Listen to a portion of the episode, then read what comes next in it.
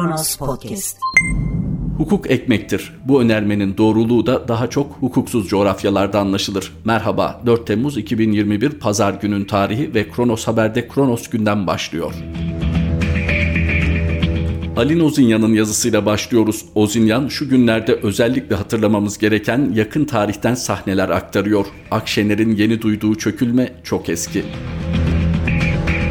Hatırlayanlar bilir. Yalan Dünya dizisinde Vasfiye teyze vardı. Muhatabının içinde bulunduğu kötü duruma rağmen felaket senaryoları anlatarak onun moralini bozar, çılgına çevirirdi.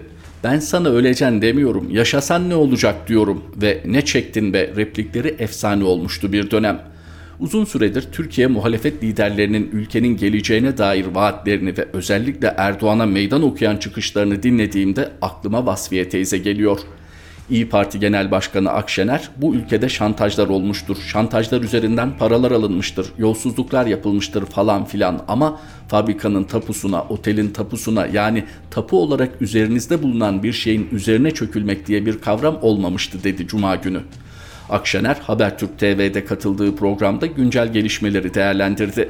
"Türkiye adına çok korkuyorum. Tarihçiyim. Osmanlı'da olmadı. İşgal dönemindeki Türkiye'de olmadı. Cumhuriyet döneminde olmadı tapunun delinmesi" dedi.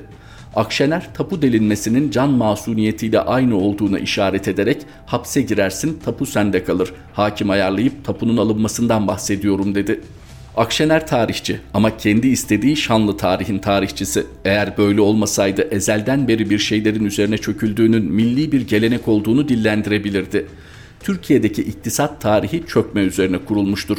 Çökme bir devlet geleneğidir. Hem de Osmanlı'dan günümüze devam eden bir devlet geleneğidir. Temeli İttihat ve Terakki ile şekillenen, devletin kuruluş amacına uygun bulunmayan toplumlar önce hedef haline getirilir. Daha sonra cezalandırılır. Cezanın son etabı sahip olduklarının devletleştirilmesidir. Canları da dahil. Akşener belki de ötekileri insandan, yurttaştan saymıyor. Onun için daha önce varlığa çökülmediğini düşünüyor. Ermeni Tehciri, Ermeni sorununun kökünden halledilmesi için ittihatçıların bir buluşuydu. Tehcirle ülke sadece Ermenilerden ve diğer Hristiyan topluluklardan kurtulmayacaktı. Onların malı ve mülkü de kurulacak devletin mayası olacaktı. Tehcir başlamadan kararlaştırılan bu çökme için tehcirle birlikte malların geleceğinin kaderine ittihatçıların istediği yönü verecek kanun çıkarıldı ve ışık hızıyla Enval-i Metruke il ve ilçe komisyonları kuruldu. Özetle sahibi belli olan mallar dağıtıldı. Bazısı sembolik ücretler karşılığı, bazısı bilabedel. 100 yıldır bundan kimse bahsetmek istemiyor. Bunun bir çökme olduğunu kabullenmeyi de. Çünkü özünde bu bir dönüşüm projesiydi. Kapitalin el değiştirmesi, yani Türkleşmesi. Sadece kapitalin mi? Bölgenin, kültürün, yer adlarının, yemeklerin, hatta kiliselerin Türkleşmesi. Sayın Akşener, gazeteci Fatih Altaylı'ya ait Van'da kiliseler olduğunu biliyor mu acaba? Soykırıma dönüşen Ermeni tehciriyle sonlanmadı bu çökme. Cumhuriyet döneminde yürürlüğe konulan varlık vergisi, vatandaş Türkçe konuş kampanyaları, 20 kura askerlik uygulaması ve 6-7 Eylül olaylarıyla çöküldü de çöküldü. 1974'te azınlık vakıf mallarına el konulması ziyafetin son lokması oldu. Bugün bu çökmeler devam ediyor. Hem de hiç hız kesmeden. Bazısının çökme olduğunun bile farkında değiliz. Ayasofya'nın camiye çevrilmesi, 1453'ten beri fethedildiğine, Türkleştirildiğine inanılmayan İstanbul'un kültürüne çökme değil midir? Sedat Peker'in işaret etmediklerini çökme saymayacak mıyız? Sadece ötekinin malına mı göz dikildi? Hayır, diline bile çöküldü. Gayrimüslimlerin dillerini konuşamamaları ve unutmaları için her şey yapıldı. Kürtçenin dil olmadığı iddia edildi uzun süre. Bugün UNESCO'ya göre Türkiye'de 15 dil yok olmak üzere. Batı Ermenicesi, Abazaca, Hemşince, Lazca, Pontus Yunancası ve daha nice diller can çekişiyor Türkiye'de. Oysa bu diller 100 yıl önce bu toprakların çok önemli dilleriydi. Sadece konuşulan değil, gazetelerin, kitapların yayınlandığı dillerdi. Yayın demişken, Sayın Akşener Cumhuriyet Gazetesi'nin Matosyan matbaasına çökülmesiyle yaratıldığını biliyor mu? Genç Cumhuriyet'in gözde gazetecisi, Mustafa Kemal'in en yakınındaki isimlerden biri olan Yunus Nadi, 1924 senesinde ele geçirdiği matbaa için bir miktar para ödedikten sonra ödeme yapmamış, üstelik devlete ödediği paranın kendisine derhal verilmesini dahi talep etmişti. Zira makinelerin tesliminden kısa bir süre sonra bilinmeyen bir sebeple yangın çıkmış, çıkan yangında her nasıl olmuşsa matbaa makinelerinin demir aksamlarından dahi geriye en ufak bir iz bulunamamıştı. Matosyan matbaasında bulunan her türlü demirbaş ve kişisel eşyayı satışa çıkaran Yunus Nadi, elde ettiği ganimeti en ufak parçasına kadar değerlendirmiş, hatta Matosyan'ın kütüphanesindeki kitapları dahi Milli Eğitim Bakanlığı'na satmış, sonrasında bu kitaplar Gazi Eğitim Enstitüsü'ne verilmiştir. Dönemin Tanin gazetesinin verdiği haberde Matosyan'ın kitaplığının değerinin bile tek başına Yunus Nadi'nin Matosyan matbaası için devlete ödemeyi taahhüt ettiği miktardan daha fazla olduğuna dikkat çekilmişti. Sayın Akşener, Kasapyan ailesinin el konulan evlerinden birinin de Çankaya Köşkü'ne dönüştürüldüğünü biliyordur en azından diye umuyorum. Peki varlık vergisi kanunu mükelleflerinin %87'sinin gayrimüslim azınlıklardan oluştuğunu biliyor mu Sayın Akşener? Dönemin hükümeti verginin hazırlıklarını yaparken görünürdeki gerekçeyi piyasadaki para arzını azaltmak, fiyat artışlarını önlemek, aşırı kazancı vergilendirerek sosyal adaleti sağlamak gibi hedefler olarak ileri sürse de kapalı kapılar arkasında konuşulanlar ekonomik önlemler değildi. Kanunun temel amacı kamuoyundan saklanacaktı. Başbakan Şükrü Saracoğlu ve CHP'nin önemli isimleri tarafından tasarlanan kanun, CHP grup toplantısı gizli oturumunda gerekçeleriyle anlatılmış, vekillere korkulacak bir durum yok, varlık vergisi sadece azınlıkları hedef alacak denilmişti.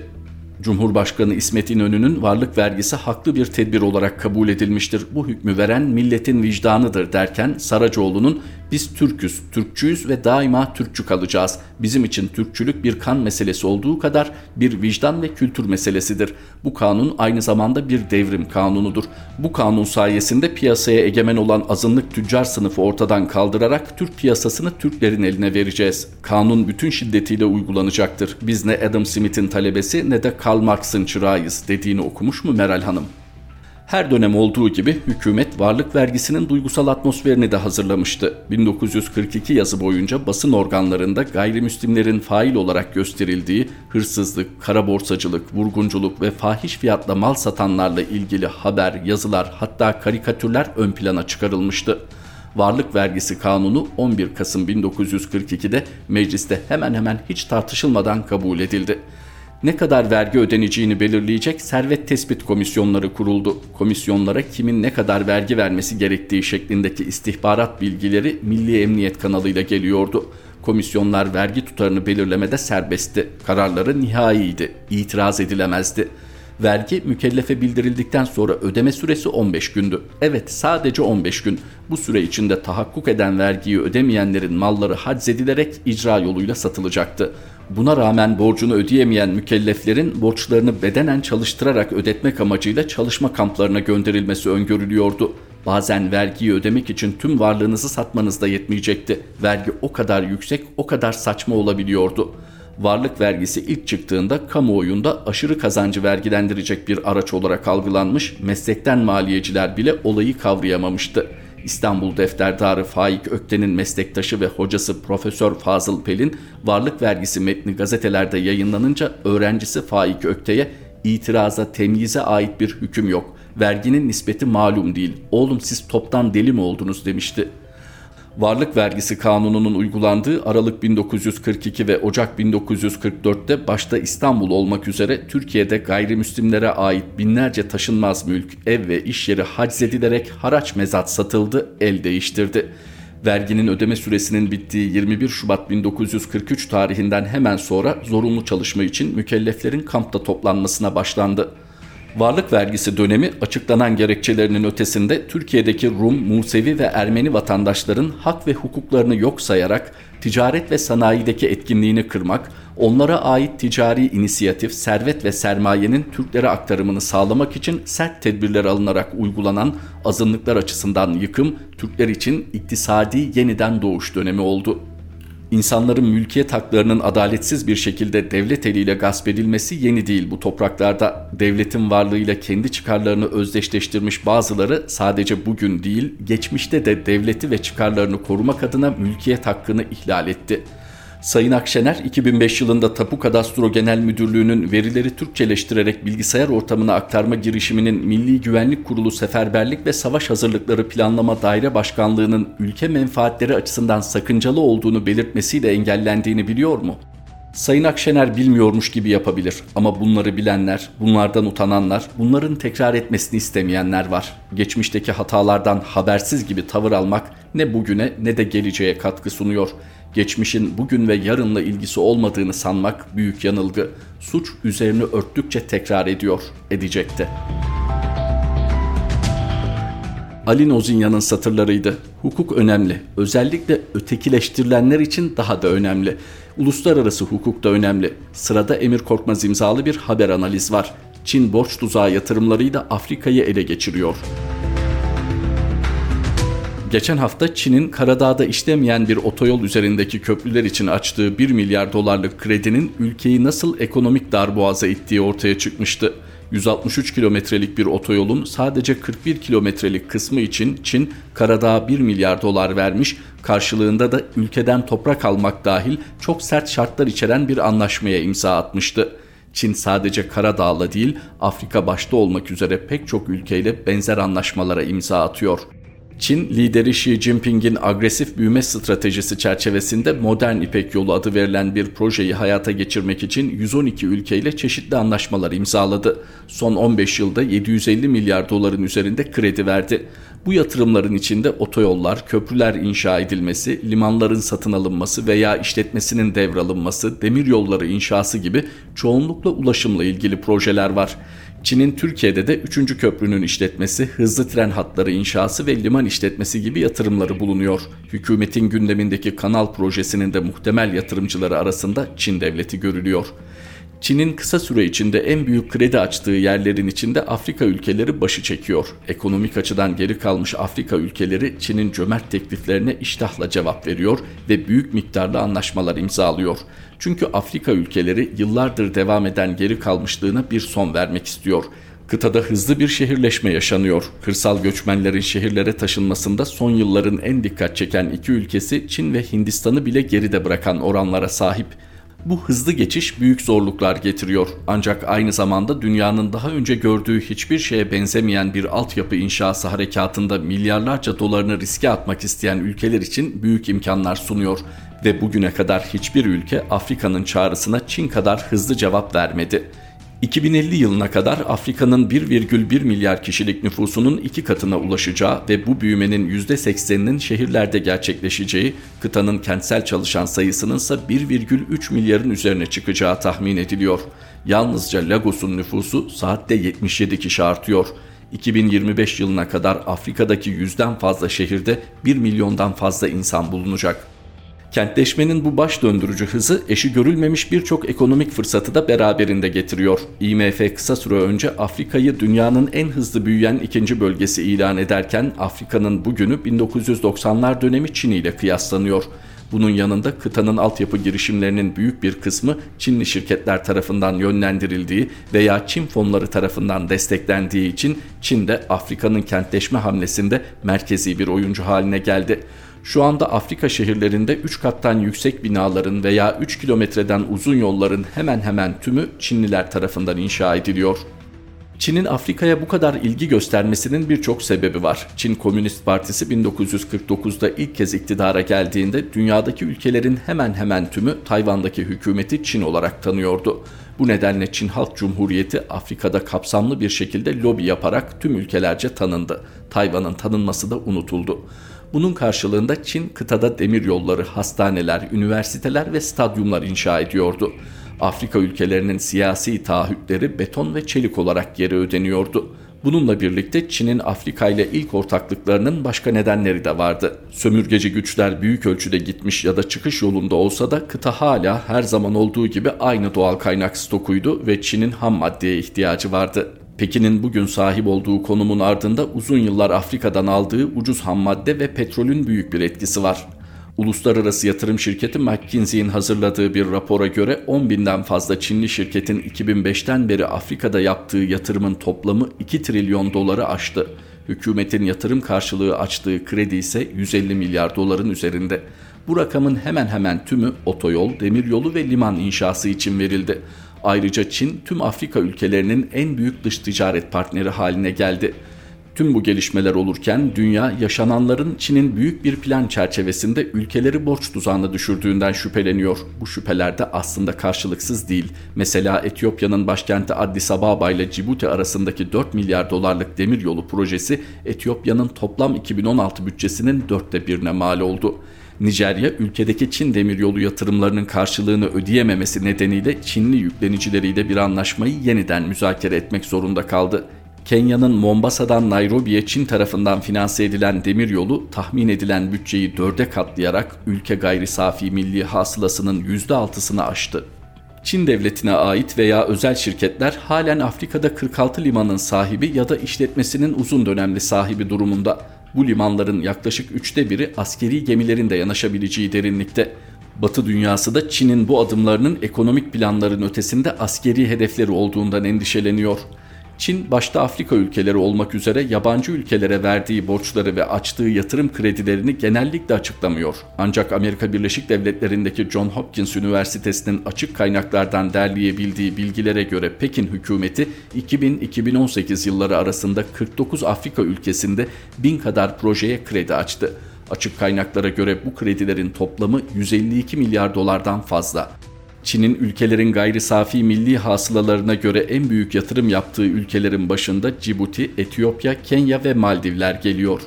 Maldivlerin 3,5 milyar dolarlık dış borcunun yaklaşık %95'i Çin'e. Net rakamı iki ülke yetkilileri de açıklamaktan kaçınsa da borcun yaklaşık 3,1 milyar dolar civarında olduğu tahmin ediliyor. Maldivlerin 2019'daki gayri safi milli hasılası 4,9 milyar dolar olarak gerçekleşmişti. Bu rakam tüm ülkenin bir yılda ürettiği tüm ekonomik varlığın yaklaşık %65'ine karşılık geliyor. Bu borcun nasıl oluştuğuna gelirsek, Çin ada devletinde havaalanıyla şehir merkezi arasında 4 şeritli bir otoban inşa edilmesi için kredi açtı. Ayrıca iki büyük ada arasında bir köprü inşa etti. Toplu konut projeleri için de kredi açtı. Böylece adaların üzerinde 20 katlı Çin tarzı toplu konutlar inşa edildi. Yapılan yollar insanlara rahatlık getirse de borcun nasıl ödeneceği konusunda ülkede kimsenin fikri yok. Gelirlerinin büyük kısmı turizme dayalı ada devleti Covid-19 nedeniyle büyük bir mali kriz yaşıyor. Ödenmesi gereken krediler zamanında ödenemedi. Pekin borçların bir kısmını yeniden yapılandırırken Maldivler hükümetinden başka ne gibi tavizler aldıysa şimdilik bilinmiyor. Maldivler'de muhalefet ülkenin Sri Lanka'nın düştüğü tuzağa yuvarlanmasından endişe ederek hükümetin Çin'den hesapsız borç aldığını iddia ediyor. Sri Lanka ülkede yıllarca devam eden iç savaşın ardından yeniden yapılanma ve ekonominin toparlanması adına Çin'den yüklü miktarda borç aldı. Çin hükümeti Sri Lanka'nın Hambantota şehrinde bir liman inşa edilmesi için 1,5 milyar dolarlık kredi açtı. Ancak limanın faaliyete geçmesinden sonra kısa süre içinde tesislerin kâra geçmesinin imkansız olduğu ortaya çıktı. Sri Lanka hükümeti de aldığı borçları ödeyemedi. Bunun üzerine Çin hükümeti borçlarına karşılık liman hisselerinin %70'ini devraldı. Limanın işletmesini de 99 yıllığına üstlendi.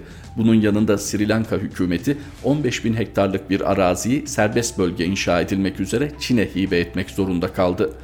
Sri Lanka limanı kâra geçirmese de tesis Çin için stratejik açıdan çok değerli bir yerde. Liman Hint Okyanusu'nda gemi trafiğinin en yoğun olduğu bölgeye doğrudan açılan bir noktada. Ayrıca Çin'in ekonomik açıdan bölgedeki rakiplerinden Hindistan'ın birkaç yüz kilometre uzağında. ABD'nin önceki dönem Dışişleri Bakanlarından Mike Pompeo bu tür yatırımlar nedeniyle Pekin'i sert bir şekilde eleştirmişti. Pompeo, Çin hükümetinin yolsuzlukla elde ettiği altyapı anlaşmaları sayesinde dünyanın birçok bölgesinde politik etki alanı meydana getirdiğini belirterek bunun adı rüşvetle hayata geçirilen borç tuzağı diplomasisidir demişti. Afrika'da Çin'e en fazla borcu bulunan ülkeler arasındaki Cibuti ve Etiyopya'nın dış borcunun yaklaşık %50'si bu ülkeye. Kamerun, Angola, Kenya ve Zambiya'daysa oran %40'ın üzerinde. Bu ülkelerin tümü Covid-19 nedeniyle yavaşlayan ekonomileri ve artan maliyetleri nedeniyle yükümlülüklerini karşılayamaz haldeler. Pek çok ülkeyle borç yapılandırma için masaya oturan Pekin'in nasıl tavizler kopardığıysa sadece o anlaşmalara imza atanlarca bilinen devlet sırrı. Çin anlaşma şartlarının açıklanmasına izin vermiyor. Borç alan hükümetlerin birçoğu da şüpheli alışveriş şartlarının duyulmasını istemiyor. Böylece borç ve yatırım şartları net olarak bilinmiyor.